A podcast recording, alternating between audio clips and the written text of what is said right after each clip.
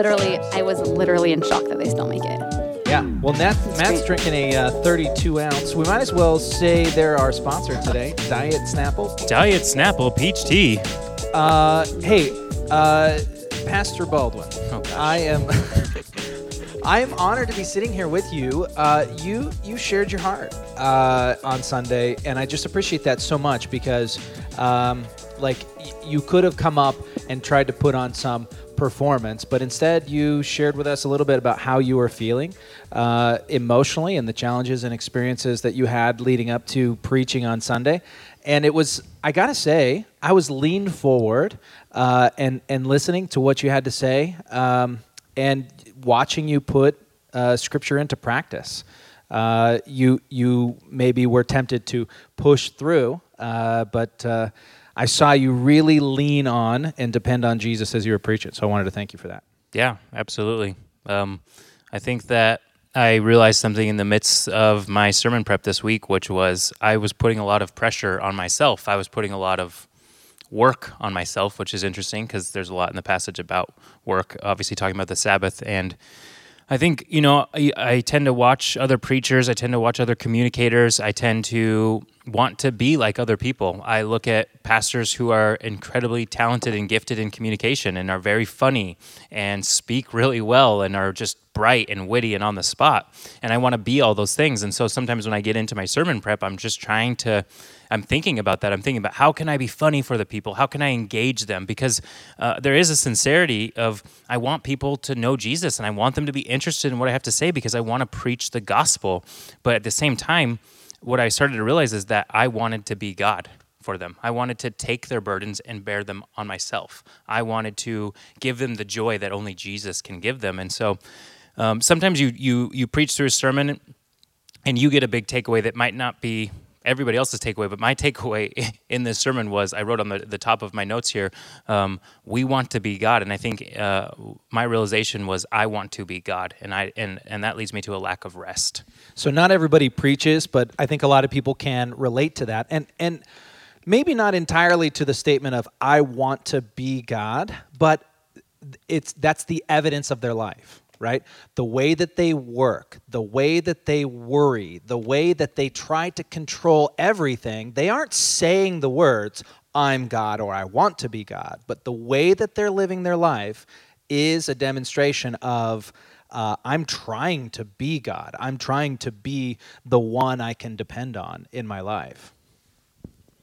I think you asked the question, are you mad when you're not God? And again, it doesn't sound like I don't say, I don't set out in the morning to say, I think I'm going to try and be God in my life today. But it is taking on, I think it is like use the word burden, but, and I don't think that it just is preaching. I think it's the burden of trying to even sometimes help others. I can't, I can't save other people. I can't, I can do my best to allow God to use me to point them to Him, but I, I'm ultimately not the one that's going to affect the change in their life. And that feels hard because I want to, or I want to control. I mean, even something so little as like your kid's behavior, right? You want to be able to do the right things and make that happen. And when you can't, it feels frustrating.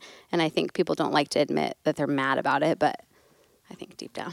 We want to get to like some of the practical. Uh, so, like we imagine, some of the people are going to be in their community groups this week uh, and and discussing the sermon, and they want it. We want to get into some of the practical elements. How can we put this into practice? And if I could share just personally, uh, as I'm looking at this section of scripture, I read it and was like, okay, here's another healing. Okay, Jesus healed again.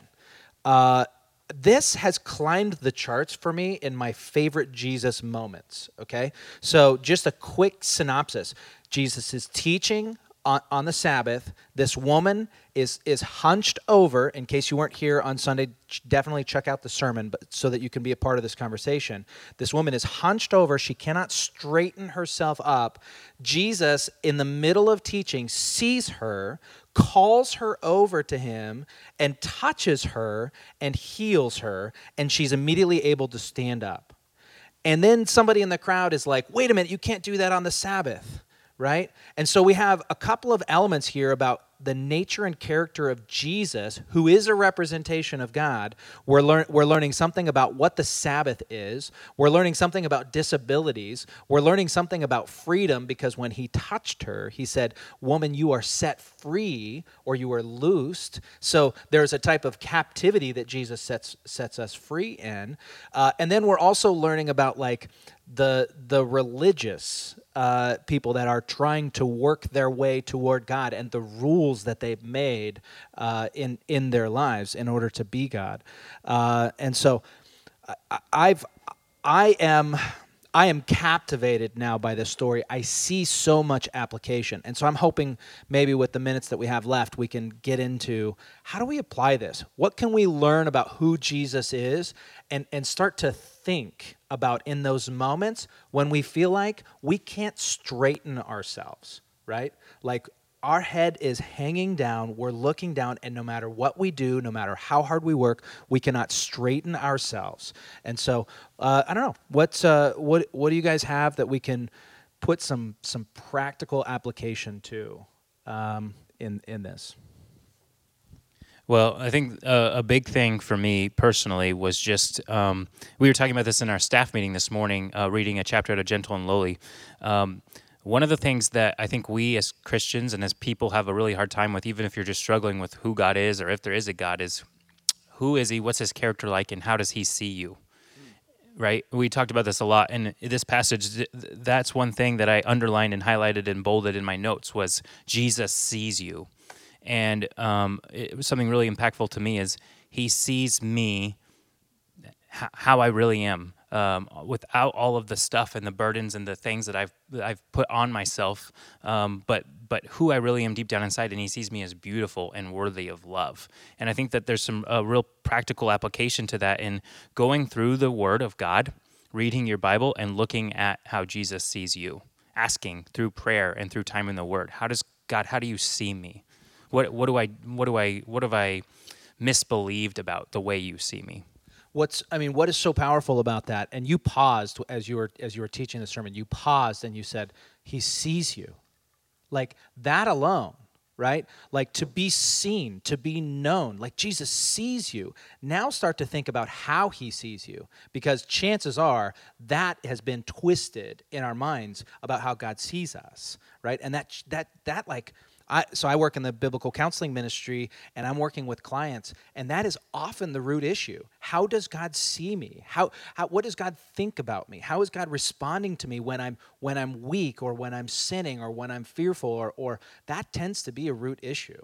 Uh, so that was such a powerful moment when you said, number one, He sees you. Jesus sees you right where you are, uh, and and and and let's give consideration to how he sees you because he sees you with compassion as you are uh, not who you're trying to project I think we were just talking about that when he doesn't see the the prettied up version of you, the one where you come to church on Sunday and you say, "I'm fine." That's our we, we've talked about that before. That's our answer. That's what we say. Um, that he sees not what other people see of you too, right? A lot of how we see ourselves is like what other people have projected onto us or said to us through our childhood, or how we have seen ourselves. Um, but that he all of that has been stripped away and he sees like who we are which like we are made in his image right we are we are who we are because he loves us and he has told us that we are worthy not because of what even what we think about ourselves or whether there is a book that's called the freedom of self forgetfulness by tim keller just if you've ever heard of him um, but He's and like i a think preacher or that's something? yeah okay um, but that's a really hard thing. It's hard to ignore what other people say about you, but I think it's actually hard to ignore what we say about ourselves and what we have preached to ourselves over time, and that we need to look and see that he, you know, she was made straight and she glorified God and that she was free. That, I mean, we don't know how to get to there because we can't do it ourselves. and i think that's to the point that you were making matt like the simple application it seems every week is read your bible right?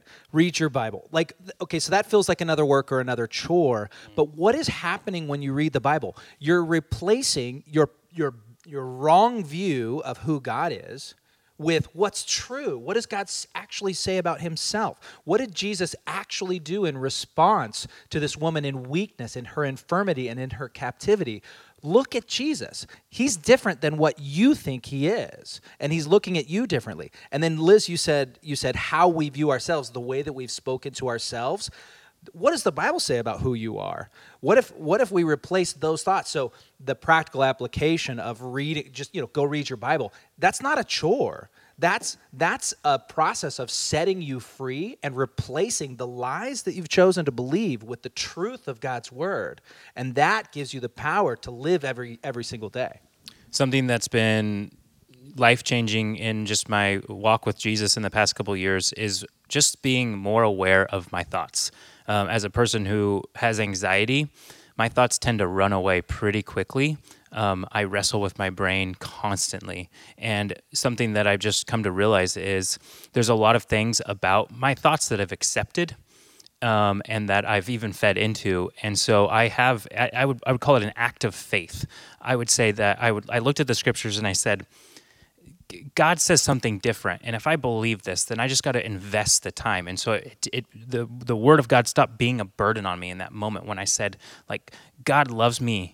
I know the word says that, and so I started to just read my word in faith, read the Bible, wake up in the morning, and and and develop a discipline that turned into a love, a genuine love. And it took some work, um, but it was. Uh, uh, I would say that, that that's like. Um, that's the woman in this, this uh, passage. She's coming to Jesus, knowing, believing that she's healed. And, G- and in her act of, uh, in that work, that, that step she took, that leap of faith, as she walks forward to him, he touches her and she stands up. And I, I like, that's reading the word of God for us. That's coming to him in prayer and honesty and vulnerability and just saying, God, this is where I'm at, but I believe what you said. Yeah, yeah, and and you said an, another practical thing. You even mentioned this at the back uh, at the end of your sermon. Look at what this woman did. She was here on Sunday right she showed up on sunday and what did she have she had an encounter with jesus right so that's a that's like a great place to start uh, and and again not as like a work or an effort show up to church but show up to church expecting to encounter jesus right not to say that he's not where you are everywhere you go. Uh, but like show up with that expectation. I get to be with God's people and I get to encounter Jesus today. Uh, so practical step number two: go to church. Uh, yeah. What else do you have for us, Liz? And I think that that you know the beginning you said you know we're tired from trying to be god. And when you when you start to think of all these things i love what you said in the end of the the sermon that i listened to that these are simple things. We're not called to add more burdens upon ourselves. These are ways that we get to meet with god. We get to come and sit under preaching and hear the word and help understand it right? If that's if that's one of your barriers i don't understand how to read the bible. Come to church and have it explained to you by someone who has been called to do that for you. Prayer talk to God. That's that's a that's a blessing. It's it's I think it's seen as a chore if you think, you know, like you said, your thoughts start to run away with you and you start to just take it as a burden and then read his word. These are things that we get to do and they're a way to come to God. These are how we come to God. We can't walk up to Jesus on the Sabbath, but we get to do all these things and that it really is simple. I think you use the word disciplines that's you know again that sounds like a discipline but these are spiritual disciplines. These are the routines that we put in our life so that when we are having when we are bent over we we know where to go and it's it's to god. Yeah so maybe closing thoughts. Uh, I, and i'm just gonna i know we didn't put together a list but here's here's what i'm hearing practical steps. Uh, read your read your bible go to church and then the third one go to jesus right in prayer uh, maybe some closing thoughts around around that. I would say, um, you know, as you guys were talking, I would say, we were talking about the work of all of this, and so as we're doing this, um, you know, one of the things I wrote down in my notes, I'm not going to try to go through it, but that Jesus turns um, commands that you have to um, like live under and carry the weight of into um, opportunities to live like a new life, right? And these, this is what I want for for the people of Outward Church and anybody who's listening today is to to stop trying to be God and to start enjoying Him.